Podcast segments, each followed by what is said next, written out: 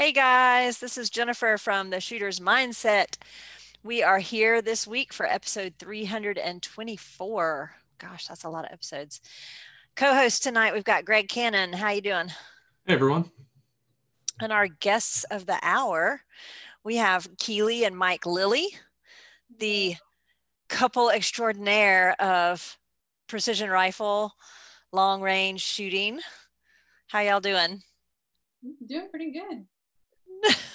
Mike's like, I don't know how to answer that. I didn't tell him that part. I was like, how should I introduce y'all as the uh, couple extraordinaire? Sure, yeah, There's quite a few good shooting couples in this game. there are, yeah. Yeah, there are. Y'all are out there a good bit though. Yeah. So, for those that are unfamiliar with you, because I know y'all are like way northwest of where I'm from, tell us a little bit about yourselves, kind of individually, each of you, and how you got into shooting and then how you got into precision shooting. Sure. So um, I grew up in Texas. Um, my dad was an avid outdoorsman and sportsman, so I learned how to shoot, you know, in general at a pretty young age. Grew up around firearms, um, but I didn't get into precision shooting or competitive shooting until I met Mike, really, and uh, started shooting precision. Uh, learned how to actually do it about 11 years ago, but I didn't start competing until about three years ago. So, um, in the precision rifle world, but I did start in USPSA, but I kind of set that aside, and precision rifle is definitely the way that I like to go now. Uh, Michael Lilly, um, I've been shooting precision rifle for about four years now. Um, started up in 2018 again, or 17, 18, right in that time frame. Um, I had taken some courses to kind of improve myself as a hunter, um, but then I PCS through the military overseas and had to take a long break. Couldn't couldn't really shoot. Came back and uh, got in touch with a buddy who took me out shooting again. I remember how much I loved shooting long range, and uh, luckily for me, there was a local PRS match, a regional match. It was only about 30 to 45 minutes from the house at the time. So he took me to that, and it was kind of like full steam ahead since then. Just fell in love and just started shooting. So now we're pretty much it, precision rifle competitions are eating up all our free time, and uh, All of our vacation time. yeah, if, if we're not shooting, then we're filming shooting. So Yeah. yeah, it's been good. Yep. It's funny. I think a lot of people started in either three gun or USPSA and then were like, oh, I'll try this precision rifle thing. I'll try long range. And then they're like, I know it happened for me. I was hooked. And I was like, I haven't shot a three gun match in three years. It literally took me one shot and I was sold. Yeah, I don't think we saved any money by switching over from three gun, but it's uh, No. I definitely feel like I'm having a lot more fun. I say I I miss cheap sports like three gun. Uh, yeah. Yes. Putting it in perspective. Yeah. I remember thinking, oh, this is so expensive. It's three guns. And now I have one gun that cost what? Probably more than what all three cost. Uh, I, I definitely do because I was like, my glass might cost more than my three guns and three gun. Uh, you had nice three guns. I, I when I was in three gun, it was like my first three years out of college and like buying a house and stuff like that. So there wasn't like a whole lot of extra money floating around, but yeah, my my centerfire rifle definitely costs probably double what all three of my three guns cost. yeah, we, I mean, we're double in this house. And before I committed to competing at the national level, I I really thought about it long and hard because we had played the, you know, Mike starts a hobby and he's like, hey, this is really fun. You should come too. And then I'm like, yeah, okay. And then we get all the stuff and start a new hobby. And uh, so I dragged my feet pretty hard, but I, once I did my first national match, I didn't really look back. So. It's fun. It's good times. So y'all have a YouTube channel. Ha- what made you decide to start the YouTube channel and tell us a little bit about us about it and how you can find it?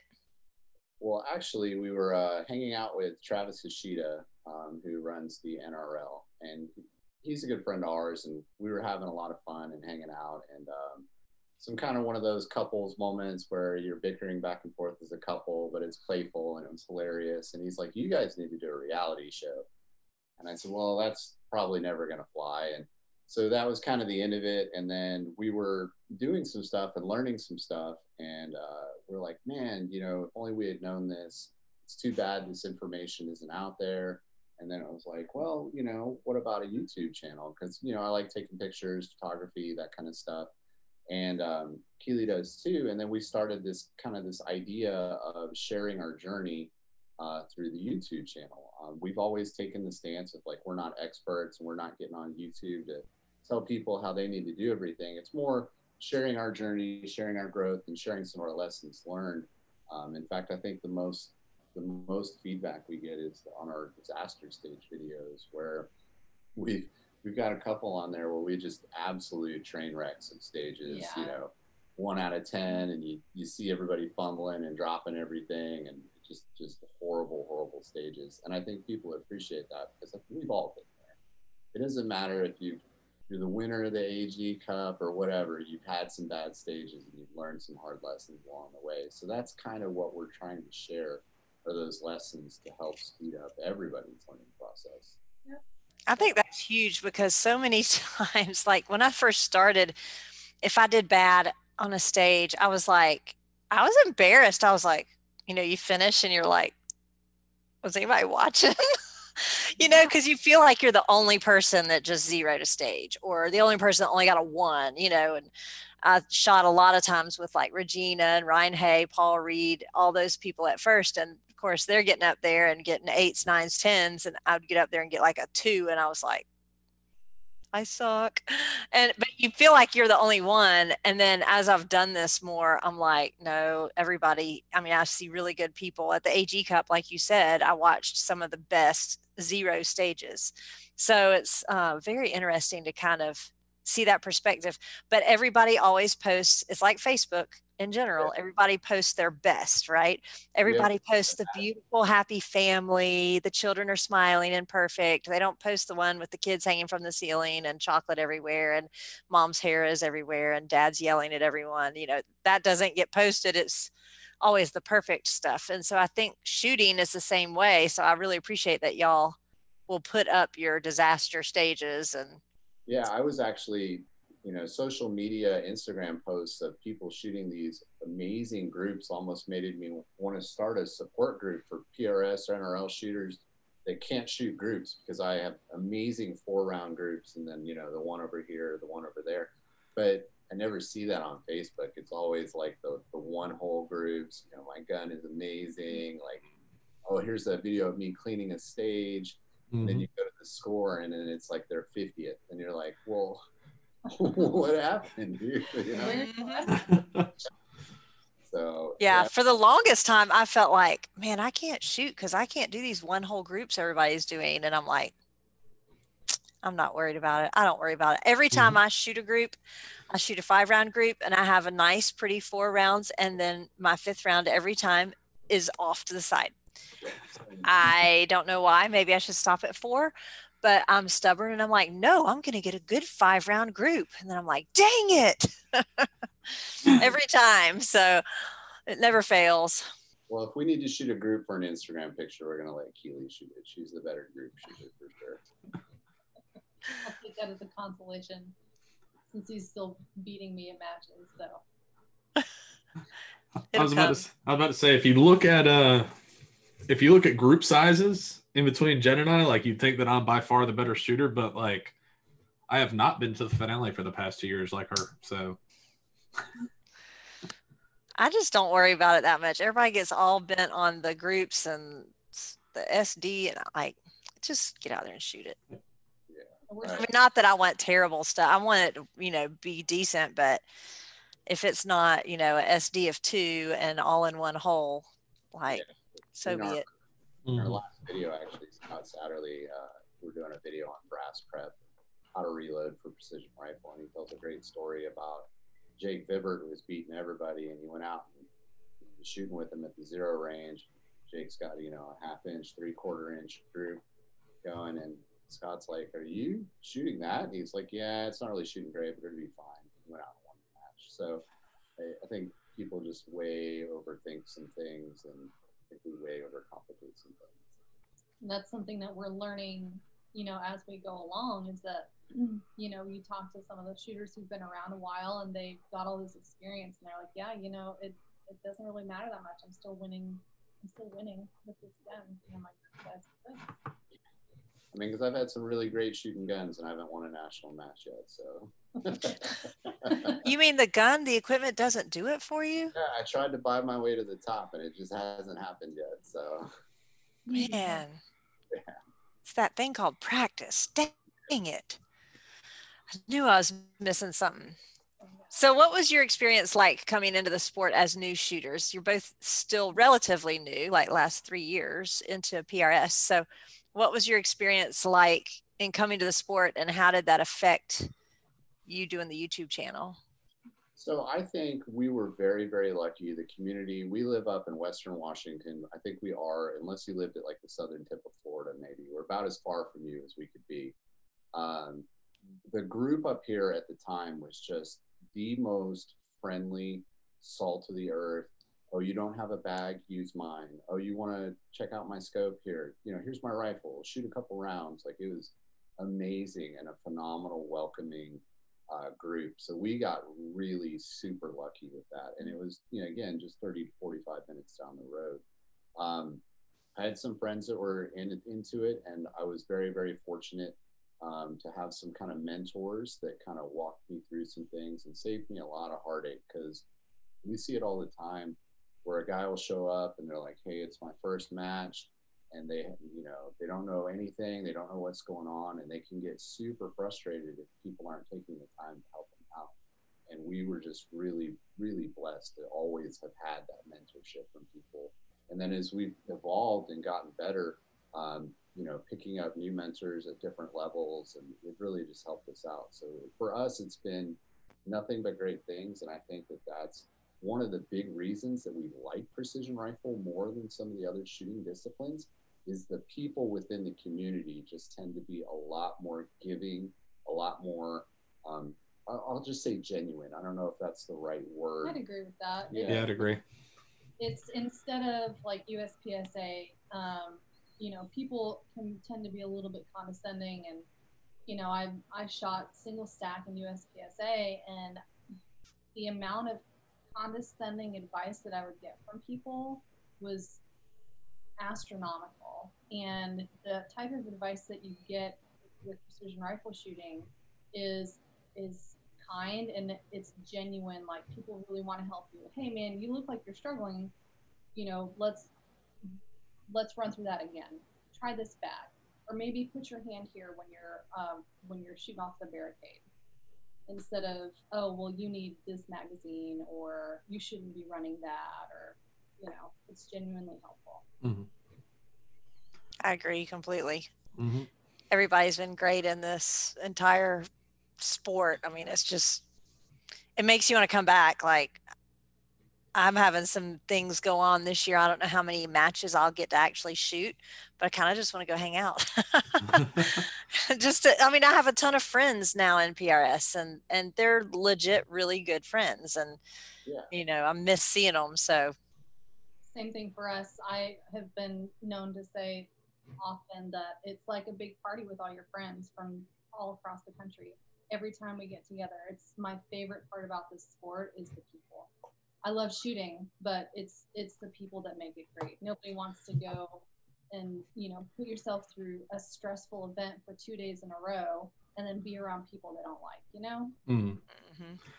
Let's say I think my my favorite match of the year so far has been AG Cup because like I just got to go and hang out with my friends. I didn't even have to like worry about shooting good. I just had to like hold a camera and do some pointed at Jenn while she talked about the match. It was awesome. Yeah, yeah, for sure. We, we've RO'd a couple big matches um, too, and you know it's a different perspective not shooting it, but it in a lot of ways it's just as much fun or more because Oh, you're yeah. you don't have to worry about shooting or anything. You're just hanging out with your buddies. you know, for me, it's mostly talking trash to them while they're on the clock. But you know, that's just the way I do things. yeah, um, it is. It's a it's a different dynamic ROing. You know, you don't have to worry about recovering your like getting back to your hotel or your trailer and recovering all your stuff and you know stressing about the next day. You can just relax. Yes. Yep, totally agree. I had to like plug my phone in and then pass out. It was awesome. Um, I'm gonna head over to the lives real quick. I got a few of them. Uh, um, um, um, hold on, froze up. Prentice Wink, hello. Um, he said we're all awesome. I don't Um, have for him though. I'm working on it. They'll be out tonight. uh, Richard Luna, Richard, I'm sorry I put you through that earlier, having to watch that video on uh, barrel threading. But uh, he said, for the Lillys, how do you manage competition between each other and how do you handle squatting together? Asking for his wife. Oh man, what a good subject. That is, it's a really good subject. So there's there's probably going to be two parts to this. um, do you want to go first, or do you want me to go first? I think it's a so we do both. So we squat together the majority of the time. Uh, every now and then it is nice, however, to shoot separately. I think when Keely was starting out, um, there was, you know, we always squatted together so we could share gear, so I could help her out, kind of, you know, teach her as we go. But as Keely got better and better and better, I mean, she's been more than capable of shooting by herself for, you know, the last couple of years uh, every now and then it's nice to take a break from each other and shoot with new people. Plus, that was another big part of why we love doing this is meeting new shooters and meeting new people. Yeah.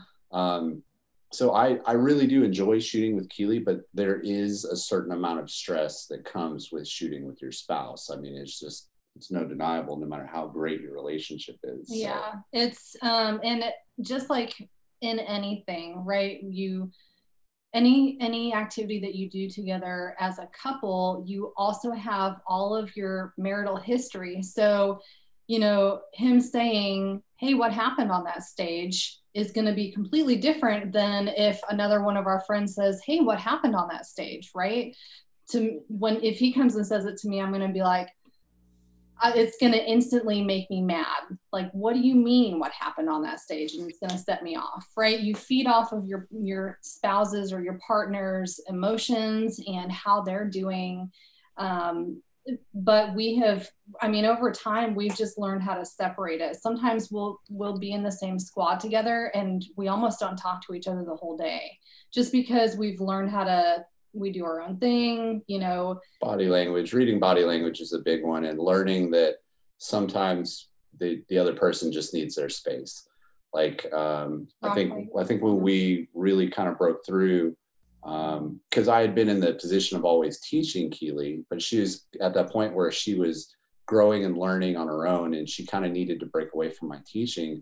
When I, then i started asking like hey are you ready for some feedback and when she said no, and I didn't, and I listened to her and didn't give it to her, that's when we really started to kind of click and be able to shoot together as a couple. So finding that space that each other needs, but it's amazing. Um, like last year at Rock Lake, um, I finished tied for fourth uh, in a national level match, and Keely was in my squad, able to share that experience with me the whole time and watch it and you know, and it was a really, really great moment for the family, you know. So it was it was it was a great time to watch him shoot so Yeah. well because it was one of the you know it was you know you hear people say it was a stacked stacked competition you know Yeah. um there's some there really were so many great shooters at this match and we had just come off of the montana match um in yeah the week before Yeah. and so i but i was not having good match at rock lake at all. Luckily our squad was really big. Mike was doing good um, but I, I did have to separate myself from him because i knew that he would you know i was having seriously bad stages like ones and twos like very very bad. And i distinctly remember there was one stage i think i had zeroed it and uh, he had he was like five shooters ahead of me he had moved on to the next stage and uh, he's like hey babe how'd you do and i was like super great just it was awesome. And he kind of looked at me. Like I knew she was lying like immediately, but I was like, okay, we're just gonna let that go. I need to focus. But I yeah, I knew he was he was really on fire and I didn't want to get into his head. And so it's taken a long time for that to evolve, but um it's we've we've figured it out. And some of the things that have helped as well is um, you know, we've started new hobbies enough times for him to know that I learned the basics quickly, but it, there's a certain point where I need to figure things out for myself and he can't mentor me anymore. And so usually what he does is he'll be like, Hey, can you, you know, mentor her? Or hey, can you go tell her this? Yeah, one of my favorite videos y'all did. I think it was a barricade Oh, that was one of our very first videos. Oh it was so funny. And she's like down there, and Mike's like, hey, next time try this. And she's like, what? Don't tell me what to do.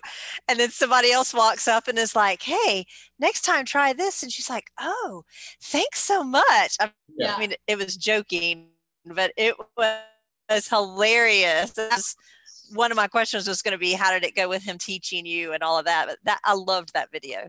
Oh, that's so funny. We, you know, that was like I said, one of our first videos. So you kind of kind of forgot about it, but it's true. Like, um, I mean, that's happened on a number of occasions with Jesse Riddell and yeah. Kevin Ditto and Scott and like just so many.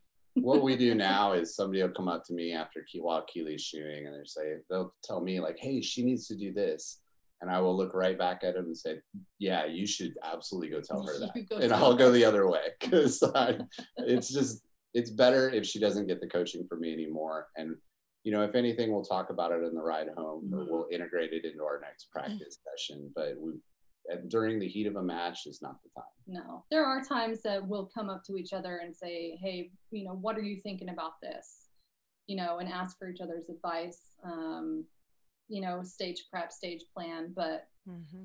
usually we wait until afterwards. It takes a lot of um, swallowing your pride to look back at all the mistakes that you made. Yeah. And, and then talk about it and deconstruct it. And I think that another thing is just realizing that your spouse is different. Like everybody approaches the stage different, everybody shoots different, our body types are different, the way we do things is different. What works for me may not work for her. So if I am always telling her you need to do it this way, I'm actually kind of hindering her growth because she's not figuring out what works for her. So, mm-hmm. and I know that was a big breakthrough in my shooting when I stopped trying to copy what other people were doing. And every time I walk to a stage, I, I make my own plan and it's my plan. that's what I'm doing. I don't care what, you know, Jake Vibbert, John Pinch, whoever does. I'm doing my plan and I've, it's gone so much better. I definitely think so. so I took some girls from work shooting, uh, not precision, just to shoot pistols, and I brought an AR, which they were all like, "An AR-15," because um, they had not shot much, and so I took them, and one of the ladies was saying, you know, yeah, my husband can shoot, but I told him I don't need him teaching me. I just that is not going to work out. Him telling me what to do is not going to work out well. And so I would rather you teach me. And I was like, I can do that. So it's so funny with the you know, like you said, all the history there of the marriage and then trying to put that behind you and listen with an open mind and not be like, quit telling me what to do. Right. Yeah. yeah. Absolutely. And you don't want to let your partner down. Like, you know, even yeah. though it's not a team event, you don't want to let them down. Yeah, I think so. What other lives you got, Greg? I saw Aaron so, Hip said get a tuner. We already have tuners. We're we're both running them now. Yeah. yeah. I think that was back when we were talking about the group sizes. Mm-hmm. Oh. Yeah. He's like, get a tuner. yeah. I keep trying to find my way to success, and sometimes it just comes up short. Let's say I'm, I'm about to try and buy myself my way to success. I got to, I'm ordering another one tomorrow. I got one in for my center fire and then shot a rimfire match. And I changed lots of ammo and it kind of, so yeah. Um, so first off, Sam Phelps said that all four of us need to go to the Wisconsin Barrelmaker Classic. Actually, it's on the schedule as a potential. I'd really like to get up there. Um, it's an AG Cup match, and I really want to get up there and shoot it. I heard really great things about it last year. Uh, unfortunately, due to work and COVID, I couldn't make it last year. It's, it's on the list for sure. Sam, get me a GoFundMe for an airline ticket and I might come. Sam, give me a couch to to crash on, and I'm I'm good. Um, so Eric Lindbergh says that she carries you because she brings the snacks to the matches. That's not untrue. That's not untrue at all. Yeah, for for those that have not ever shot with me or seen me at a match, um, I am I am the snack carrier and the and the cookie bringer. It's it's the fact. She brings cookies. All right, can we squad together in Wisconsin also? I'm 99% sure half of her match bag is just snacks. That's kind of the way mine is too. But I like like sometimes I don't want my snacks. Sometimes I could be kind of a child and like I'll have like 19 different snacks and someone pulls out something I don't have. I'm like, oh, that's all I want right now. It's like being in elementary school where you're like trading lunch, like things out of your lunchbox. Mm-hmm. We start trading, trading cookies for primers. Oh yeah, I will send you some cookies if you send us some primers. You know, no, definitely don't need the cookies. I'm good. uh, Rudy wants to know what your practice routine is like. Do you guys practice together, separate, with a trainer or not? So we do have a trainer. Uh, it's a 223 caliber trainer, and I run it without the brake, so I get a little more recoil out of it. Um, you know, I'm shooting the hard hitting six dasher, so recoil's not really that big a deal anyway. Uh, Keely's trying six. She shot six Creed last year. She'll probably shoot a little bit of that this year. And then six GT. yeah, you're trying out six GT. Um, so we do practice a lot together, um, and that's also kind of what helped uh, was the genesis of the YouTube channel. Was we were filming our practices so we could have go back and look at it and get feedback and kind of show the difference between what I was doing and what she was doing because it's the hardest thing in the world is the self critique when you're you know behind the gun. Um, and that kind of led to that. Uh, we got the trigger cam. yeah when, when we got the trigger cam it really kind of took it to the next level because you i was really shocked at the number of times i thought i broke the trigger here and i actually broke it there and you know the video doesn't lie um, but back to our practice routines um, we basically run a lot of barricade our home range only goes out to about 550 yards Mhm. so we work a lot of positional type stuff um, with the trainer, and then we have another spot we can go to to go play in the wind, kind of up in the mountains where the wind's a little uh, more and it's tricky. Um, this year, actually, one of our new videos coming out here in the next month or so is um, a concise practice routine using the least amount of ammo possible because everybody's scrounging for components right now. Um, a buddy of mine, Chris Way, started a project, uh, the Craft Rifle Project, I think is what it's called. And he's got some, he's a really data driven, um, analytical mind uh, with like a scientific background. And he's got these great Mhm. targets that quantify your expected ability to hit a target. So, uh, what you do is you shoot from different positions and you can analyze your target. It can tell you, like, so from the low kneeling, for example, you know, you can expect to hit a two MOA target and it can be shot at 100 yards, so it's accessible for everybody. So I think we're going to do a little video on that. Um, we don't really shoot a lot, I would say. No. We just try to do kind of meaningful, purposeful practice and take lessons learned from matches, whatever we struggled at at the match from you know the week before or whatever. Take that over and work on it at the next match. Yeah, Mike really drives that. You know, he comes up with very intentional practice routines for us. You know, we don't we don't just show up to the range and shoot. We show up with intention, um, and that's for a couple of different reasons. You know, um, but one of one of them is just to keep us on task because our time is short. We, you know, we are busy, busy people. So, and sometimes our range gets a little bit busy as well. So we Yeah. We would have to shoot at a public range. We don't have our own land or anything like that. So No, that's hard to get in Washington State. yeah. So yeah, it's definitely tough, especially you know I'm gone about 160 to 180 days a year every year. So trying to find a match schedule that works. It's the, the reason I didn't go to the PRS finale this year was I just I was not available. So So that's y'all's training kind of routine. What advice would you give to a new shooter on training if they're like, I just don't know what to do, or I don't know where to start, or dry fire versus live fire? I would say get a mentor. Um, get somebody who's successful and who can steer you in the right direction because you're if you're not training with intention, you're basically just slinging rounds down a range. And yes, you can learn from trial and error, but the cost of it is pretty high. Um, time for me is my most valuable resource.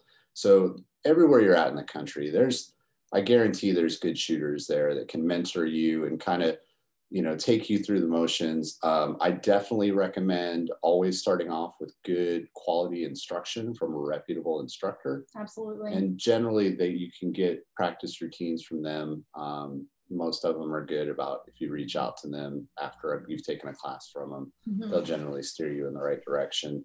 Um, and then i mean not even new shooters like we're going to go down to rifles only here in february and we're going to take a class from jacob bynum um, just because it's it's a great refresher for us and he's such a good instructor Yeah, and even uh, you know a lot of the a lot of the shooting community is all connected on Facebook, right? You know, or Instagram. We're all on social media, and so if you're unsure of what to do for a practice routine, and you're a newer shooter, or you're you're a mid pack shooter, I mean, I've had people message me that I thought were was on the same level as me, saying, "Hey, what do you do for practice?" or what do you you know what do you think i should do in this situation and i'm like i don't feel like i'm qualified to do that but i'll answer your question and tell you what what my experience is I think a lot of people are really intimidated to ask other shooters, like, hey, what are you doing? Or like, hey, what do you recommend? Because it makes them, you know, feel kind of they're intimidated, for lack of a better way to put it. And I,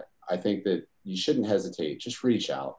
And then there's resources out there, there's all kinds of stuff, and you can get started on the right path instead of going, you know, 20 miles the wrong way and then having to come back and then and then go the right way. right and we've all been there none of us has ever started out as an expert and that's kind of that's one of the reasons we're doing the youtube channel is to show people that everybody starts somewhere and everybody has struggles and mm.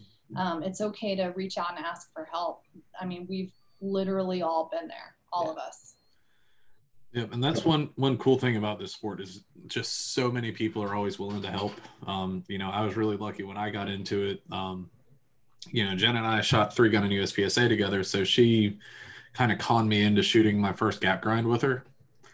Um, and then from there, you know, she'd only been in it for a year, but she made friends with a lot of high level shooters, and you know, they were the most helpful people in the world. You know, Re- Regina, Ryan Hay, and they everybody just would always take the time to help me out with any of the dumb questions I had. You know, I tried to do my research first, and but like, you know, you ask a gun question on the internet, Oh, and oh it's so bad yeah, you know, everybody told me I needed I needed thirty aught six if I was going to shoot far away. It's the only thing That's with like- enough takedown power. I can't remember who posted it, but one of the long range groups, just like yesterday, I think someone posted and said, I wish that there was a filter. There was a way to filter the answers and filter them by who has shot a match and who has never shot a match. i Hay posted that. I think, Hay? that was, I think it was Hay. I thought it was somebody else. Maybe maybe he reposted or maybe he commented on. it. I don't know, but that that's the, But the I most true thought, thing in the yeah, world. that's uh Yeah, I want to say it was Craig Arnzen, but maybe it wasn't. I don't remember. But somebody posted that, and I was like, "That's so true." Because when people don't know, like I remember when I first got into this, I didn't know a lot of people. I mean, I knew, I didn't even really know Regina that well. We had had her on the show, and that's how I got into PRS, is because she was on the show, and then I kind of wanted to learn it. But she was all the way in Arizona, and so I didn't really know anybody here to ask questions of, and so I was like trying to muddle through and you you know you do ask something on the internet because you don't have anybody to ask close by and I had not shot a match. So you ask and then you get all these answers and you're like, well, I don't know who to trust. And I got to where I literally have about about three people that I will trust. Like, and mm-hmm. I'll, I might ask something and take everything with a grain of salt. And those three core people are like who I will go to and say, you know, what do you think about this? And really take their advice like serious. Mhm. I mean, there's a lot of great information out there. I mean, literally the world is at our fingertips. There's a lot of noise. And stuff. Sifting through that noise is tough. Eric Lumberg says if they make that filter, he won't be able to comment on anything then. Go shoot a match, Eric. Yeah, but yeah, it, it, it was Craig that that posted that. I thought it was Craig. I thought I remembered that, but yeah, it was.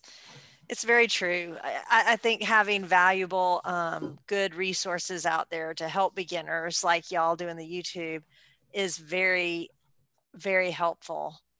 Um, I think it's funny too. Sometimes on the internet, there's so there's not a lot, but some people criticize like like I don't know if I feel like I am good enough to make a video yet, and people will be like, "Well, they're making videos and they're mid-pack shooters," but you know, I really think there's a lot of knowledge. Like I have a lot of knowledge, I just can't execute it.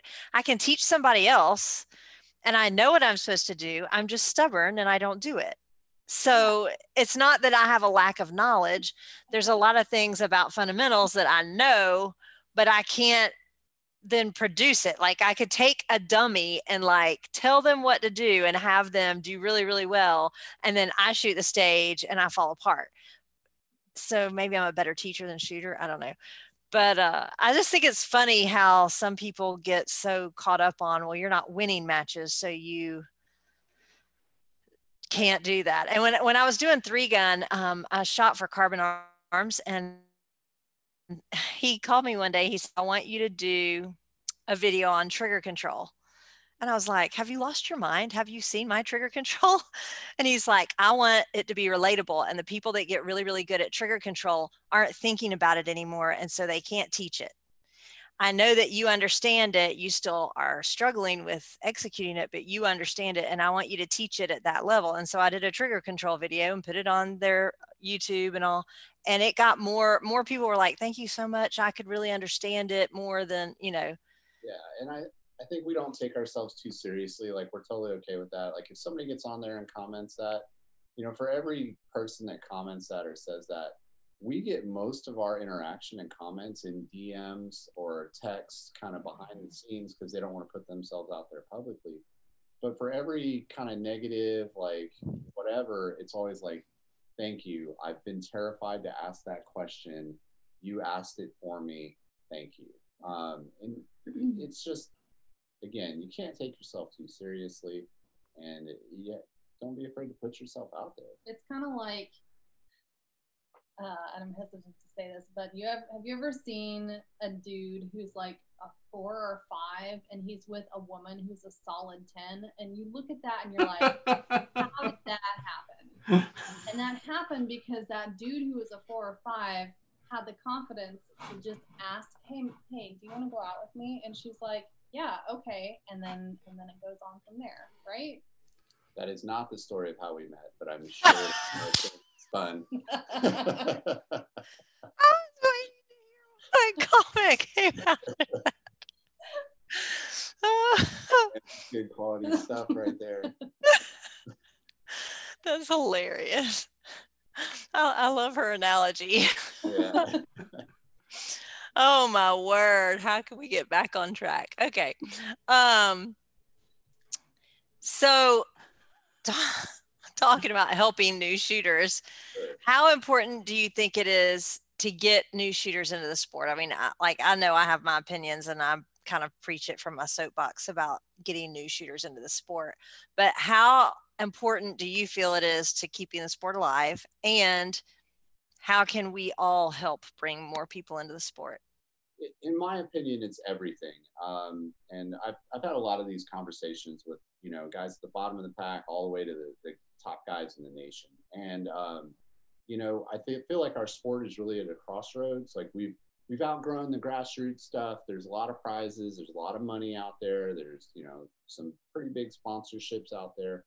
But we're not like the PGA Tour either, where guys can go out and you know make millions of dollars just shooting. Um, I think that there's a, a group of people that want to get there, but you are never going to get there unless the sport gets huge. So you need new shooters. You need to bring people into the sport. The more people you bring into the sport, the better it is for everybody. Um, at the PRS finale, I think it was two years ago, Tom Fuller gave a speech um, at the banquet dinner, mm-hmm. and he talked about a rising tide raises all boats, and it's it's a hundred percent true. Um, even if you look at the growth we've experienced since I came in three or four years ago, uh, the quality of the equipment has grown tremendously. Oh, yeah. The ability of the shooters have grown just massively because of information and the sport has grown and it's gotten better, which has forced everybody else to get better. I think that if you were to take a mid-pack shooter, so eh, I don't know how what's the biggest match we had this year, like 300 some shooters. If you take the mid-pack shooter, the guy who's finished 150th, and you take him to one of those PRS events 10 years ago, I bet he's in the top 20.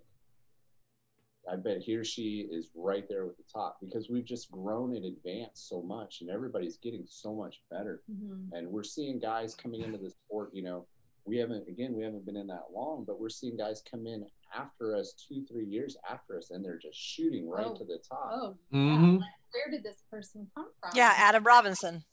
Yeah. Great example.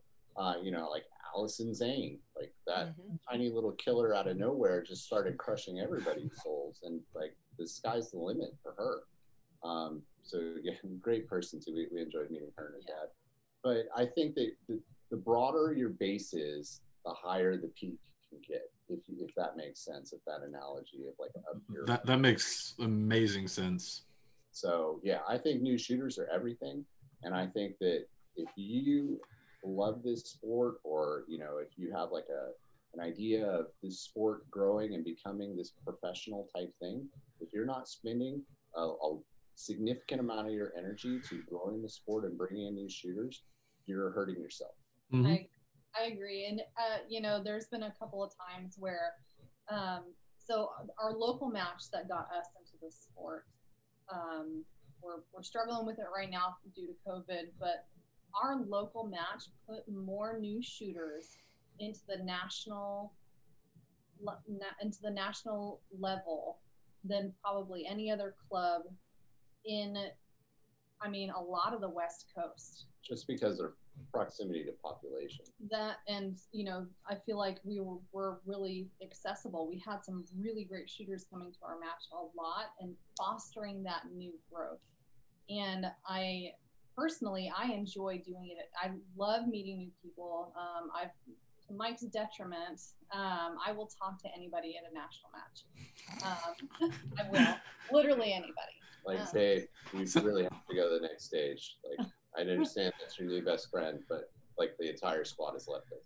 but but people people remember when you're kind to them and people remember the way that you treat them and if they feel welcome they're likely to come back and i may not remember your name the next time that i see you but i'll probably remember your face and you're going to come and say hello to me and say you know hey i really enjoyed shooting with you or you know that's my hope is that they come back because they felt like they were welcome, not like you know, even if they are a brand new shooter and they asked a million questions, they didn't feel like they were a tick, you know, stuck on Mhm. somebody that they wanted to get rid of. And those new shooters are the people buying rifles, buying scopes, supporting the Mhm. industry, and giving back to the, um, the sport. Like that's that's your economy. Like nobody's, if, you know, when you talk to the guys at the top, they're generally not spending a bunch of money buying stuff because they're all sponsored and it's given to them. The new shooters and the mid-pack shooters are what is economically driving this sport. Agreed.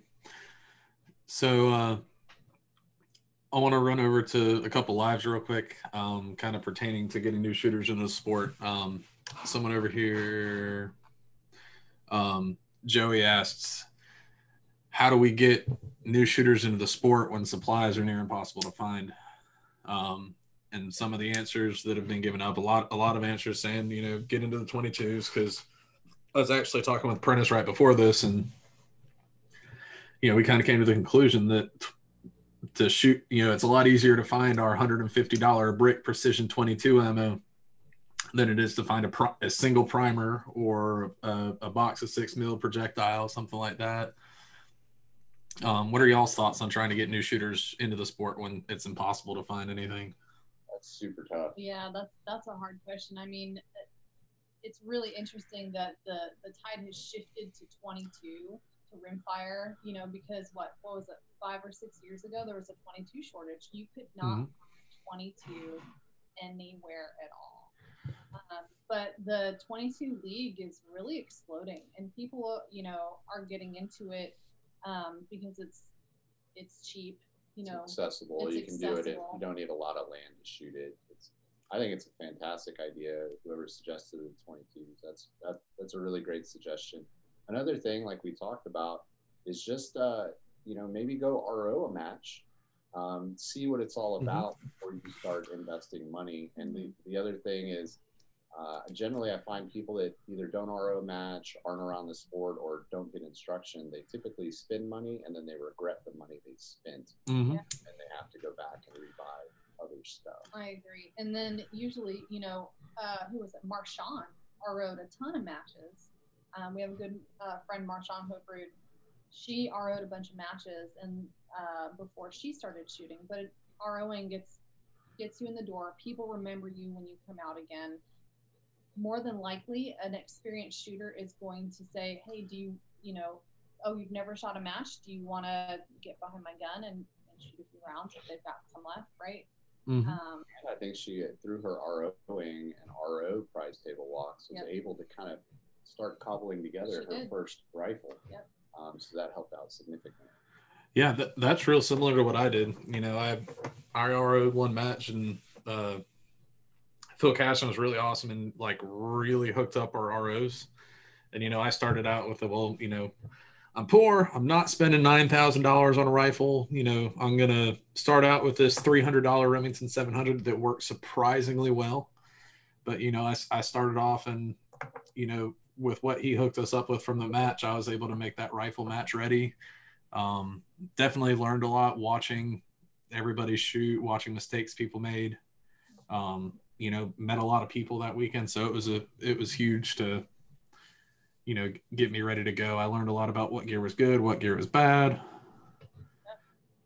Um, Chad Glasscock that asked how to RO how do you sign up to RO a match? I would say ask Chad Glasscock because he probably knows the second most about that out of all of our viewers right now. Yeah, absolutely. Chad needs to get out and shoot. yep. We talk about the um talking about Marshawn. She's a huge uh lobbyist and and active in the politics of it and I think that's another reason to you know get new shooters into it. Just like when I took the girls shooting on Saturday, they wanted to go and shoot pistols because they want to learn how to carry a gun, you know. And so we did that. But then I was like, I brought this AR 15 for y'all to shoot. And they were like, what? And one of them was like, it's going to hurt my shoulder. I was like, no, it won't. And I said, I promise it's going to be the most fun. Like, it's the most fun you can have with your clothes on. I promise. And so they uh, shot it and they all loved it. Like, and they were like, that's an AR 15. It's just the lack of knowledge there on what our guns are, you know, rifles. People see rifles and they're like, oh, that's, you know, whatever. And automatically think badly of it. And so I think the more we can expose people that are not around guns a lot to guns in a good light and how they can be good. And, you know, I think that's another huge reason to try and get, um, you know, children. And that was one of the questions I had for you, Keely, is, um, you know, we're all passionate about getting more women into it. So, you know, how do you think we can get more women into this sport? Well, it's you know, I I get this question a lot, and um, I that one is right up there with how do I get my wife to come to the range with me? I love seeing you guys. Like, how do I how do I get my wife to do it with me? You know, we've kind of already gone through the shooting with your spouse thing, um, but it's again fostering a, a welcoming environment and taking the fear out of shooting the rifle, right? So where we live in Western Washington, it's incredibly, uh, incredibly liberal, like gun hating people everywhere, right? So, and again, I'm a friendly person, not just at matches, but everywhere. Like the coffee shop I go to, the grocery store I go to, um, the places that I frequent, the people know me there because I'm friendly. And, you know, you end up striking up these conversations and you talk about oh what are you doing this weekend? Oh well i'm gonna go i'm gonna go shoot a rifle match. And people are shocked. Oh you do that? Oh do you have pictures Yep, I sure do. And I show them, you know, my rifle and I talk about it. And it, what I get a lot is that rifle is so big. Doesn't it hurt you when you shoot it? Nope, it doesn't. It's, you know, there's, don't be afraid to shoot it. Oh, I could never do that. Absolutely, you could. You absolutely could. Just because you're a woman doesn't mean that you can't shoot a gun as well as a man. And there are so many women and young ladies in this sport that are proving that by whipping so many men's butts. I mean, Allison Zane won an entire. I know she's killing it. Um, I think a lot of people don't. I think if you talk to a lot of professional instructors, they will tell you that women are typically mm-hmm. better shots than men initially because they listen and they apply. Right. Yep. And as as far as bringing more women into it, um, you know, you just have to be, in my opinion, be friendly about it, be open about it. But the other thing that comes into this, and this is my own personal thing that I dealt with, um, I didn't realize that I was as competitive as I am until I was doing precision rifle. And, you know, there's um, shows like The Bachelorette or The Bachelor where you have these women that are catty and they're fighting over stuff and they can't get along. And I, I think that in our sport, we're not like that. And I think that a lot of women have a bad taste in their mouth about being around other women in the sport. And so for me personally, I had to set aside any competitiveness and just um, bring out my friendliness and and say you know what? Why don't you come to come to the range with me? And not be afraid to approach other women when i saw them in the gun store. I, I did that with um her name is rachel at a gun store. I just went up to her. She wasn't getting a lot of help uh, from a man behind the gun counter. And i was like hey you know i've been in your position. Do you you know what are you carrying? You know do you shoot a lot? Is this your first time? Do you want to go to the range together? Um, so that's, I mean, that's a long way to say be friendly. Be ask, a good role model. Be a good role model. Mm-hmm. Um, ask your ask your women friends to come to the come to the range with you and say, hey, you really might like this. I do think the ladies in PRS are very, very supportive of each other. And I often will tell the guys whenever we're at a match and they're nyan and I'm like, y'all talk about girls having drama. Like the women in PRS have zero drama we yeah. are not dramatic at all. We are all like rooting each other on. And then the dudes are over there like all this drama. And I'm like, guys, really? Come on. This is a game. Like, get over it. Right. Exactly. The women are way, way nicer and more supportive of each other than the men. I the men are so much more catty. There's so much drama. It's so, so much drama. And we have our little women's Facebook Facebook Precision Rifle Ladies group, and we're like, "Do you guys see this drama? These guys are so dumb." yeah, we do. We talk about y'all for being stupid. I was about to say, I I've been at matches staying in a house with all females, and I that's pretty much the truth. They're like, you know, these guys are bitching about this, these guys are bitching about that. It's it's real funny to watch. PRS is like high school with long guns sometimes, Eric said. oh yeah. That's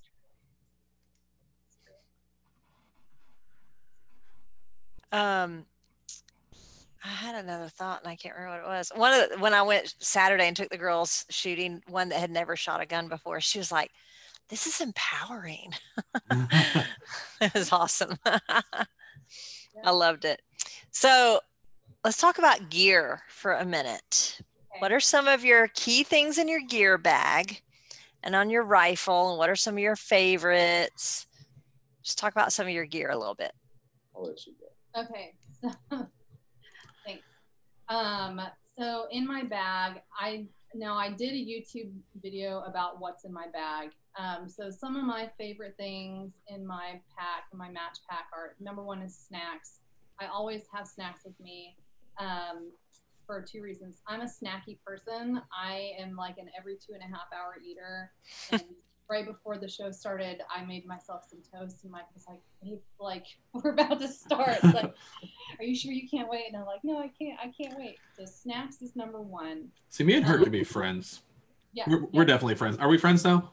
We can be friends. We're All right, definitely cool. friends. Yeah. Um, so as far as like unusual things, you know, things outside of my binos um, and typical things, I would say I have a a nail kit in my bag, and I started carrying a nail kit in my bag when I was shooting USPSA um, because my fingernails would dig into the palm of my hand.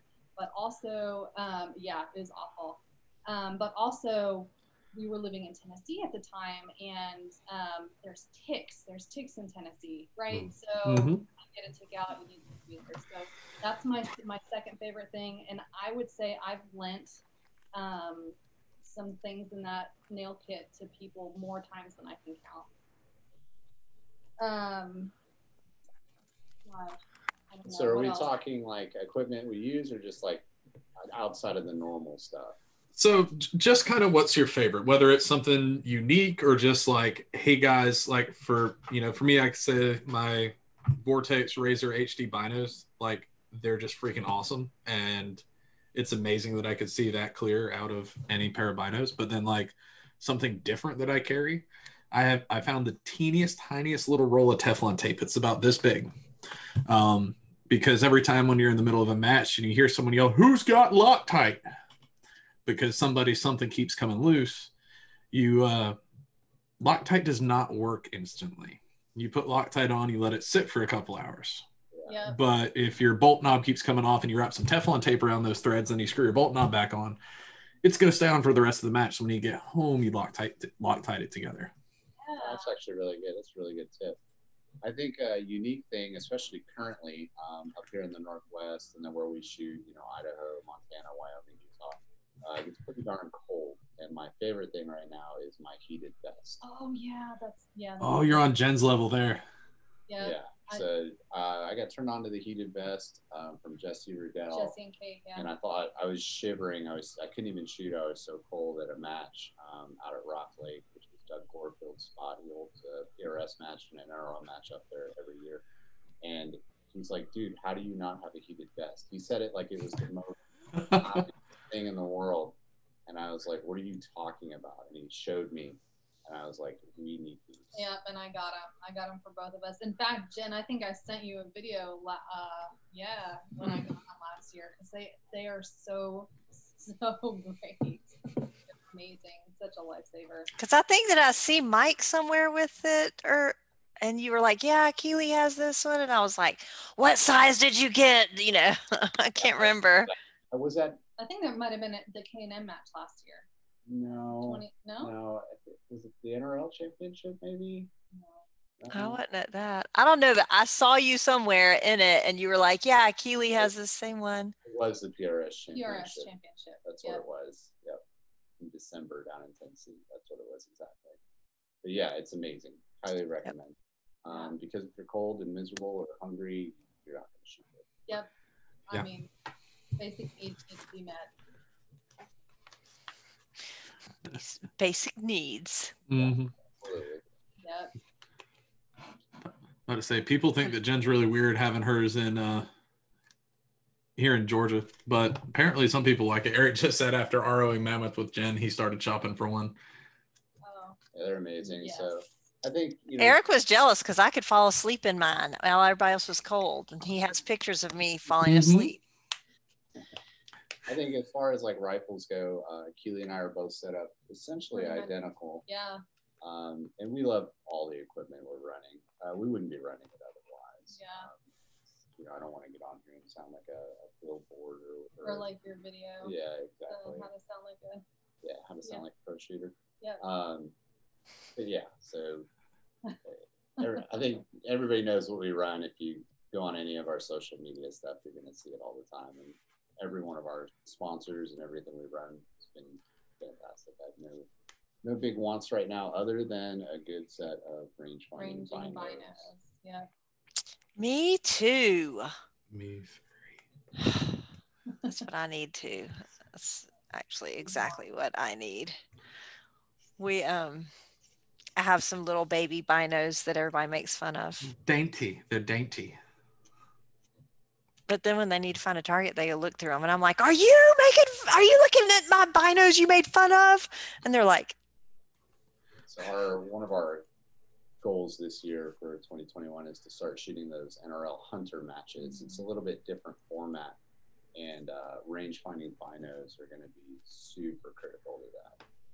Yes. Yep. Yeah. Let's say a while. Speaking of different kind of matches, uh, Sean Murphy asked a while ago, "Are you guys uh, training for Mammoth for 2022?" Oh, Sean. So uh, I have been approached about shooting Mammoth as well as the Sniper Adventure Challenge. Um, kind of waiting to see if I can fit it into the schedule. Uh, again, Chris Way, who's an absolute animal physically. Um, somebody we're, we're talking about getting together and shooting some team matches, but haven't finalized anything yet. Yeah, we have. Uh, yeah, and our our schedules our schedule's getting pretty full. We've Pretty full, we've got especially a with work. big year long calendar um, with all the matches, potential matches up on it. So See, I've, I've done that for the past two years. I need I need to get down and get started for this year because I'm drastically falling behind. If you do end up shooting Mammoth, let me know. If it's a whopping 11 minutes from my house. So So, yeah, so Sean and his partner Greg have got quite the resume put together on winning team matches. So Mhm. maybe I need to get with Chris. Maybe we need to get them around good time. But to say, I think they're doing like a, a, a, a training too sometime. yeah, I think I saw they they posted that up. They're gonna do a training course. That would be awesome to attend, see how they're doing things. Because team matches are a whole different dynamic. And we get asked all the time, like, "Are you guys going to shoot team matches No. together?" And it's no, No. Hard note. No. no. Hard pass. Yeah, our relationship does not need that kind of stress. No. I think. It would be a matter of who's coming out alive. Yeah, I, I predict we would last one match. maybe like two stages. yeah. I was thinking one night of one match and it would be over. yep. Yeah. I'm going to the truck. I'll see you when it's over. Yeah, you finish. yeah. I'll see you later. Oh, oh no, never. So, what are your what other goals do you guys have for 2021, both for yourselves individually as well as your uh, YouTube channel? You go first. Okay, so uh, last year I shot one AG Cup match uh, with the intent of doing the AG Cup last year, and then um, had a really good finish, uh, top ten in an AG Cup match, and then work just kind of crapped all over my schedule, and I wasn't able to to go, and I was uh, deployed um, overseas for the AG Cup and the PRS finale, so I missed both of those. Uh, with the NRL moving their season around, which I actually really like that their championship is in the spring, early summer, because it opens up so many other locations. Um, like say Montana in the summer is amazing if you've you know if you haven't been out there. Uh, and I'm tired of being cold at championships actually. True. But so I wanted to shoot the uh, the NRL championship in May. I want to shoot uh, the NRL Hunter Series and that championship, uh, and I want to shoot the AG Cup and the PRS finale this year. So it's some, some ambitious um, goals. It's a lot of matches and a lot of travel. Unfortunately, where we live, to, shoot any sort of PRS thing, I'm pretty much guaranteed to be getting on a plane. Three Um, times. yeah, exactly. Uh, so, um, you know, I, I really want to do that, and I have some goals for placement as well. So, Um, as far as me, I, you know, I'm a mid-pack shooter, and I've had some um, some really great performances last year. I had had some personal bests, and so um, as far as my my goals, I'm to compete in uh, NRL and then NRL Hunter. Um, I might do a team match uh, with Marshawn this year. We're trying to coordinate it. Um, we're to see how it goes. She's been asking me for the last three years to do it, and it's just never lined up. So maybe maybe this year. Um, but you know my goal is to just continue to to grow on a steady path. Um, i'm you know I'm, i don't want to like jump to number one. That's not that's not my goal. I want to be consistent in my shooting and my competing um, and make everything repeatable and just continue to learn and then you know foster new people into the sport we Y'all have goals for the actual YouTube channel, things you definitely want to get out there this year? Or? I mean, we definitely have some videos we're we're trying to make. Uh, we we run a list. I think this year you're going to see us um, go reaching out to experts in their field. Scott Satterlee was the first kind of one of that um, era with his reloading.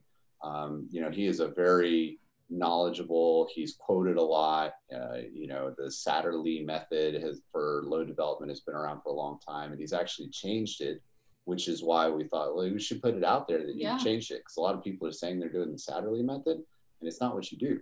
and he's like, yeah, I know. So Yeah. that's what I did that. Um, so we're going to start doing that. Obviously, traveling all over the country Mhm. again, filming and sharing. I don't think we have any goals like we want to hit, you know, X number of people or whatever. We just want to continue to share and grow the journey, and then listen to the feedback that people are giving us, and kind of, and then keep keep giving Yeah. keep giving back. yeah. Again, we're not. We'll never make you know we're our goal isn't to like be rich from YouTube, which will never happen because of the mm-hmm. YouTube's monetization works. But you know it's you know we have friends and family that live all over the world and they're curious and you know we have friends and family in this community and if we can use youtube as an outlet to share and then you know help other people along the way then then that's what we want to do Yeah, that that's really awesome goals. I mean, for us, we have a monstrous following. You know, we got like eighteen thousand on YouTube. What is it? Almost fifty thousand on Facebook or sixty thousand on Facebook. But like, we we make no money, but it's just awesome to be able to you know put new shooters and you know just shooters in general have them be able to interact with with everybody in the industry you know to be able to put you know Brian Litz on here and somebody types in a question and he answers it live like that's just an awesome thing and it's great to have the ability to do that and to be able to help out all the new shooters and you know get people the the information they need get companies exposed to shooters shooters exposed to companies shooters exposed to other shooters um, so it's really awesome to have other people working together to kind of try and you know bring everybody together and share the the wealth of knowledge absolutely yeah all about What are your first matches for the year? So, yeah, rifles, Rifles only. only. It's an NRL match in mid February. And then after that, the schedule is busy, but it's a little bit gray right now because of the way work is working. And yeah so we've got everything on there. And uh, the reason we do our year long calendar in dry erase is so we can. erase. race. uh, every year we have these plans and we set out these matches, and it almost ends up like the exact opposite. Oh, Uh, thing will change in my schedule and we'll have to we'll have to redo everything. Um, i think the after that we're looking at probably california. I think there's a prs match down there i'm trying to get down to. Idaho. Idaho's in there in, in march. Um, and then i think in Ju- Ju- like may i definitely want to get to k&m this Mhm. year. Um, i paid for it last year and they were good enough to roll it over to the next year because i couldn't make it due to covid um, and then I think July is going to be a super busy month. yeah june and i think june and july i was looking at it and i was like i may just need to take the summer quarter off of school because it's so he was like yeah we may just need to take that whole month and just do nothing and just travel to matches And for us, it's about like efficient economy of motion with road trips. Like there's two or three matches in Colorado around the same time frame, and then you know I was like, well, I could go to Colorado for these three matches, and then fly up to Wisconsin to the Barrel Maker Classic, and then come back, and then we'll shoot the NRL Hunter Championship. And she's I'm writing all this stuff up there. and he's talking through it now i'm looking at him with the she's just got this horrified look of like, you understand that like we have a home hmm. that we have to come back to occasionally, right? so that like That that sounds absolutely awesome because like one of the things, you know, I haven't traveled as far as you know. Well, it doesn't you guys don't have to travel far. You guys are in like the beautiful West, so everywhere you guys are shooting is awesome. But like for me, that's like one of my goals is to get out west someplace, shoot some some of these crazy matches that I, I hear everybody talking about. yeah But um, you know, I, I I realize even like I'll go to some pretty cool places, but like literally drive to train up day, shoot train up day, go back to the Airbnb, prep, you know, and at the end of the match, drive eight hours home, sleep for like ten minutes, go to work in the morning. But it would be awesome to kind of plan a tour over a couple of weeks. You know, get a rental car, drive around, see some stuff. I definitely want to do some East Coast matches this year. Uh, definitely want to do Can Am. I'm trying to get out to War, um, and but I, again, it's it's all kind of up in the air with schedule. Um, I definitely want to get some PRS matches in this year. Though. We do actually. So you're talking about um, we we have to travel actually quite a bit. Our closest national match is five hours away. So um, Exactly the same here. Yeah, we, we have one in our state, One. and the states out here are pretty big. yeah, there's nothing in Oregon. There's one one match in Idaho, uh, or there's a couple of matches in Idaho, but then um, we're looking at Montana, which is like a you know, 12 hour drive, nine nine hour drive for us. Mhm. So Well, that's just the western. that's Yeah. exactly right. Yeah. So a lot of flying for me this year, and uh, I think a lot of road trips with Keely and, and Camper and it, all this. Yeah, we did. We bought a tow behind trailer specifically for precision rifle matches. I want to so bad. They're so nice. It's so nice to just kind of wake up and be at the match location Mhm. and not have to drive 45 minutes out to somebody's ranch or you know whatever it is. You just you wake up, you make breakfast, and then you walk out the door, and it's great. I think if And during were- arbitration, go take a shower. Yeah. Yes. I think if we were independently wealthy, we would just have a massive RV and we would Yeah. just travel the country shooting matches. That would be like the most amazing thing in the world. Like that that's my retirement plan, I think. When I retire, I'm gonna come up with some sort of little business that'll kind of run itself. Buy an RV and just like drive around, hang out with my friends at matches. Yep, that's I mean that's on the list of things. But we're gonna have to retire with a lot more money in the bank because that is Yeah. not a cheap lifestyle. No. either. Yeah. Is PRS a cheap lifestyle? No, no, no, it is not. I feel like NRL and PRS is not cheap. There's nothing cheap about precision rifle, and travel is super expensive. I'm just hoping mm-hmm. that the nation kind of calms down with this whole COVID thing. We start being able to travel more freely. I'd like the plane ticket prices to stay about the same though. Like That's they're true. they're pretty good right now. They are pretty good. It's still like the prices don't look that bad. And then you got to add two bags because you got to have a rifle and you got to have clothes. Then you got to have parking at the airport, then a rental car. Yep, it all adds up Mhm. Adds up so fast. so fast. It's like, wow, that $100 plane ticket turned into like $500. yeah. How Yeah. did that happen? All these guys are like, I want to get my wife into precision rifle. Like that's a great thing. Just be careful because it's expensive. hmm I love it. So you guys said before that you guys have gotten into other other hobbies together. What were your other hobbies before precision rifle? There we most of them we've abandoned. So let's start with the the very first one Mike introduced me to when we were dating was golf, Good price tag.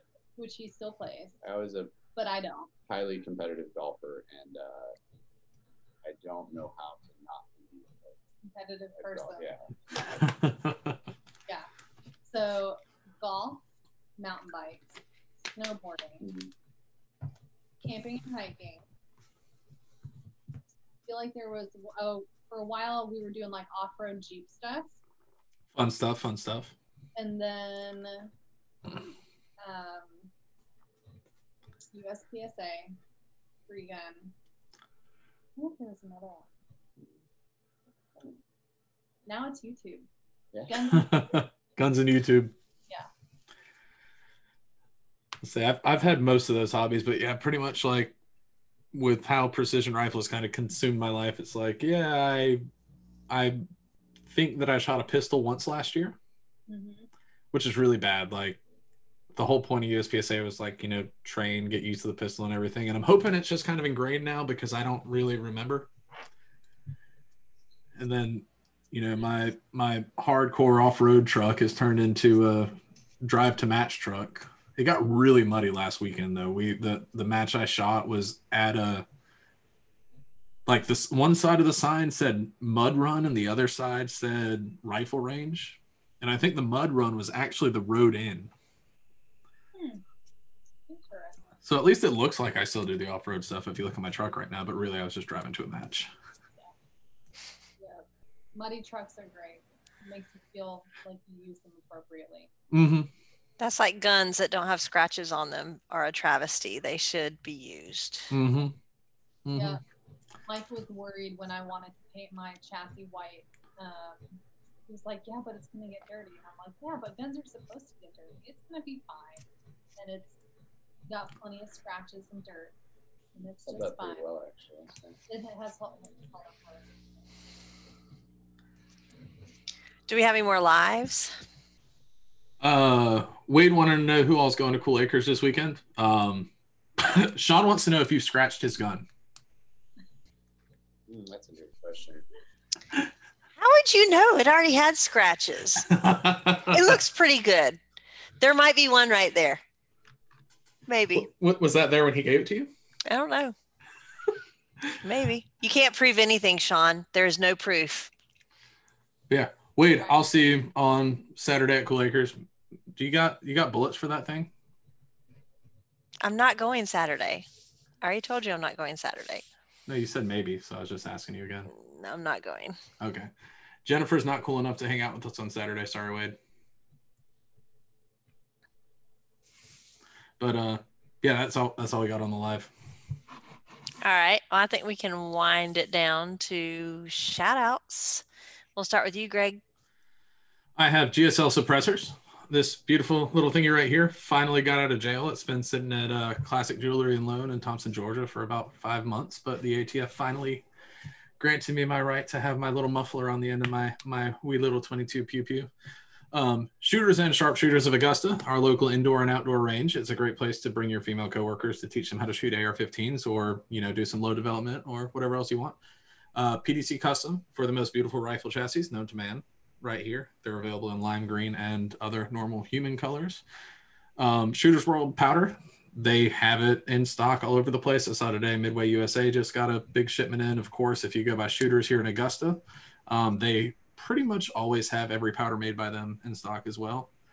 Uh, Hunter's HD Gold. I'm blind, however, I don't require bifocals, but they have prescription lenses. They got that like real cool HD type lens, so I could actually see stuff with those glasses on. And Bore Tech, because apparently you're supposed to clean these things. They shoot a lot better after you do. All right. What do y'all have for shout outs? All right, so all our we want to thank all our sponsors um, with from MDT, Sawtooth Rifles, Nightforce, and Sean have been great to us. Uh, Lone Peak Arms, you know, fantastic action we've been running. Uh, Trigger Tech, and, Tom Fuller down at Armageddon Gear. Um, probably my one piece that I can't go to a match. There's two things I can't go to a match without, and that's Kestrel and my game changer. Yeah. Um, and then Proof Research, obviously, I fantastic barrels for us. Uh, want to thank everybody that's watched one of our videos, Yeah. um, and especially the guys that have given us feedback because that's what keeps us going. Mhm. Uh, all those messages of like this helped me or that that helped me. Or, you know, thanks for making that video or thanks for showing that disaster stage. Oh man, yeah. So yeah, definitely want to thank everybody out there and uh, just yeah, I'm just looking forward to seeing everybody out there Yeah. a couple of other shout outs. Um, Prime Ammunition. Um, I've been shooting Prime for two years now, and I recently uh, I'll do a little mini flex. Uh, got my got my ammo shipment in, and I am so excited about that. Um, and then Trigger Cam, who has provided an invaluable tool for us to be able to make the YouTube videos that we make. Um, we are long range with the Lillys. It's L L L I L L Y S. And no apostrophes because my grammar is terrible when I set up the channel. No, that's right. So so we were we were talking about how me and Jenn got on to do the show notes. So we, we use Google Drive at the same time. So you know, I see a little Jennifer's typing here, Greg's typing here. I started on the notes, and all of a sudden I see it go right in between, right there on the Lillys, and she added the apostrophe, and I was just like, I did it the way their channel said it. I don't care. I did it the right way. I went through and, and changed about four grammatical errors that I was like, I cannot look at this anymore. I have got to change these.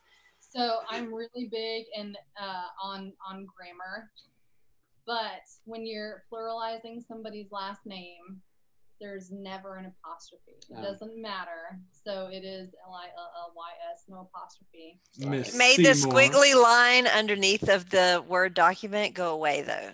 I know, I I know. And well, I always wonder if it should be L I L L I E S, which I don't know. No, because it's not our- my last. But that's not our last Yeah, name. it's not our last name. Right. So yeah. It's one lily, but two lilies. exactly. So does that make it B I E S?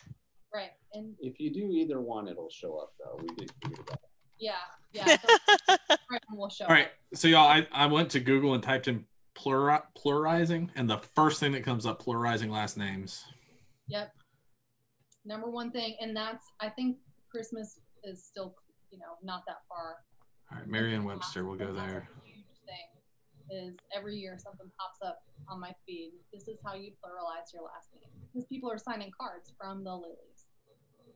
Some people have hard to pluralize last names. That is funny. Yep. Or you could just say from the Lily family. And that's well, that's usually what we do. And then you would not have to worry about it. Yep. Yep. Work smarter, not harder. Yeah. Yep. Jenn, I'm just going to go ahead and say my grammar was right and yours was wrong, according to Merriam-Webster. I am glad that you care. I, however, do not. All I cared about was that squiggly line went away on the Word document that I was having to stare at. And Greg, I just wanted to point out that I think the rifle behind Jenn, that chassis is the sexiest chassis in the world. Oh, I'm not. I'm not sure there. It's cute. Like MDT. Yours looks like uh, I like the color. It reminds me of lime sherbet. Ooh, I Lime might would get me one of these instead of just having to borrow Sean's, except I'm broke. But Possession Yeah. nine tenths of the law. True. True. it is. It is true. It is. Like he texted me and was like, I'm glad to see my rifle still behind you and hasn't been pawned yet. And I'm like, oh no, it looks good behind me. It's not going anywhere. It's not going to your house either.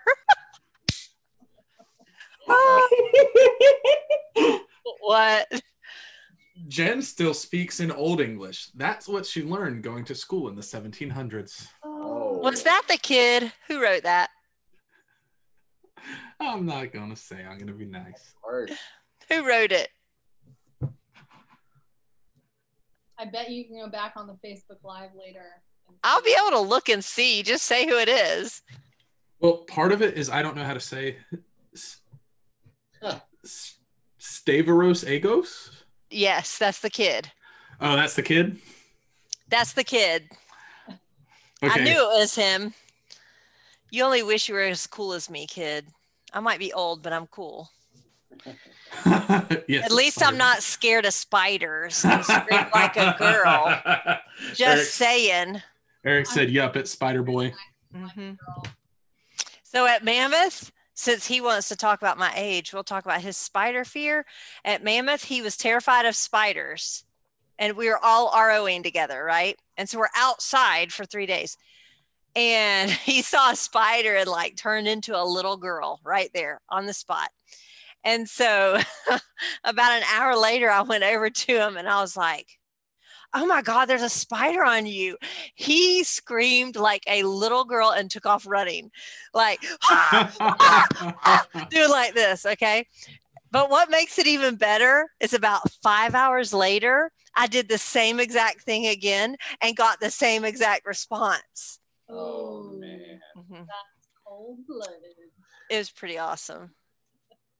So I called him the kid all weekend. I know his name's Steven, but I called him the kid. That's why you don't pick fights with the show host. That's right. and you don't pick fights with nurses because we pick the size of your needle and your catheter, but that's That's not the point. I mean, it's true. All right. Shout outs for me.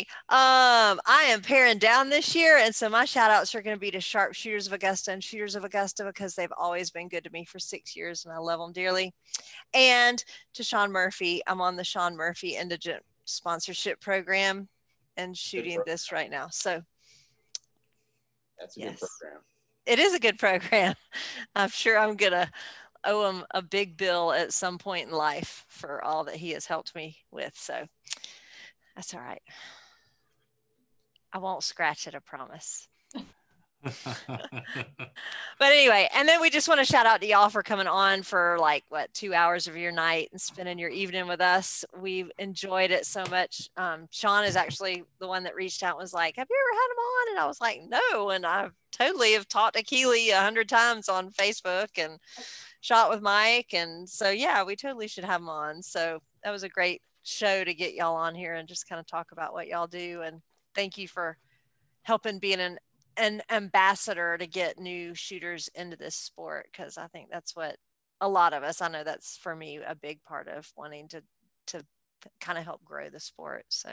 Yeah absolutely. The sport's been so good to us. Yeah that's uh, how we give back so yeah it's been, it's been good and thank you thank you Sean for recommending us and thank you guys for having us on um, we we really enjoy it it's um we, I you know I love talking to people in general like I've said three times um, so this this is fun for me. You know, we've never met in person, and I can't wait for the day that we get to shoot together. So I know we got we Wisconsin. have got to make it happen sometime. Yeah, well, unless beam me up, Scotty can get me there. We'll see. But anyway, um, road trip. So that is going to be a wrap for episode 324. And we'll see y'all next week. Bye, y'all.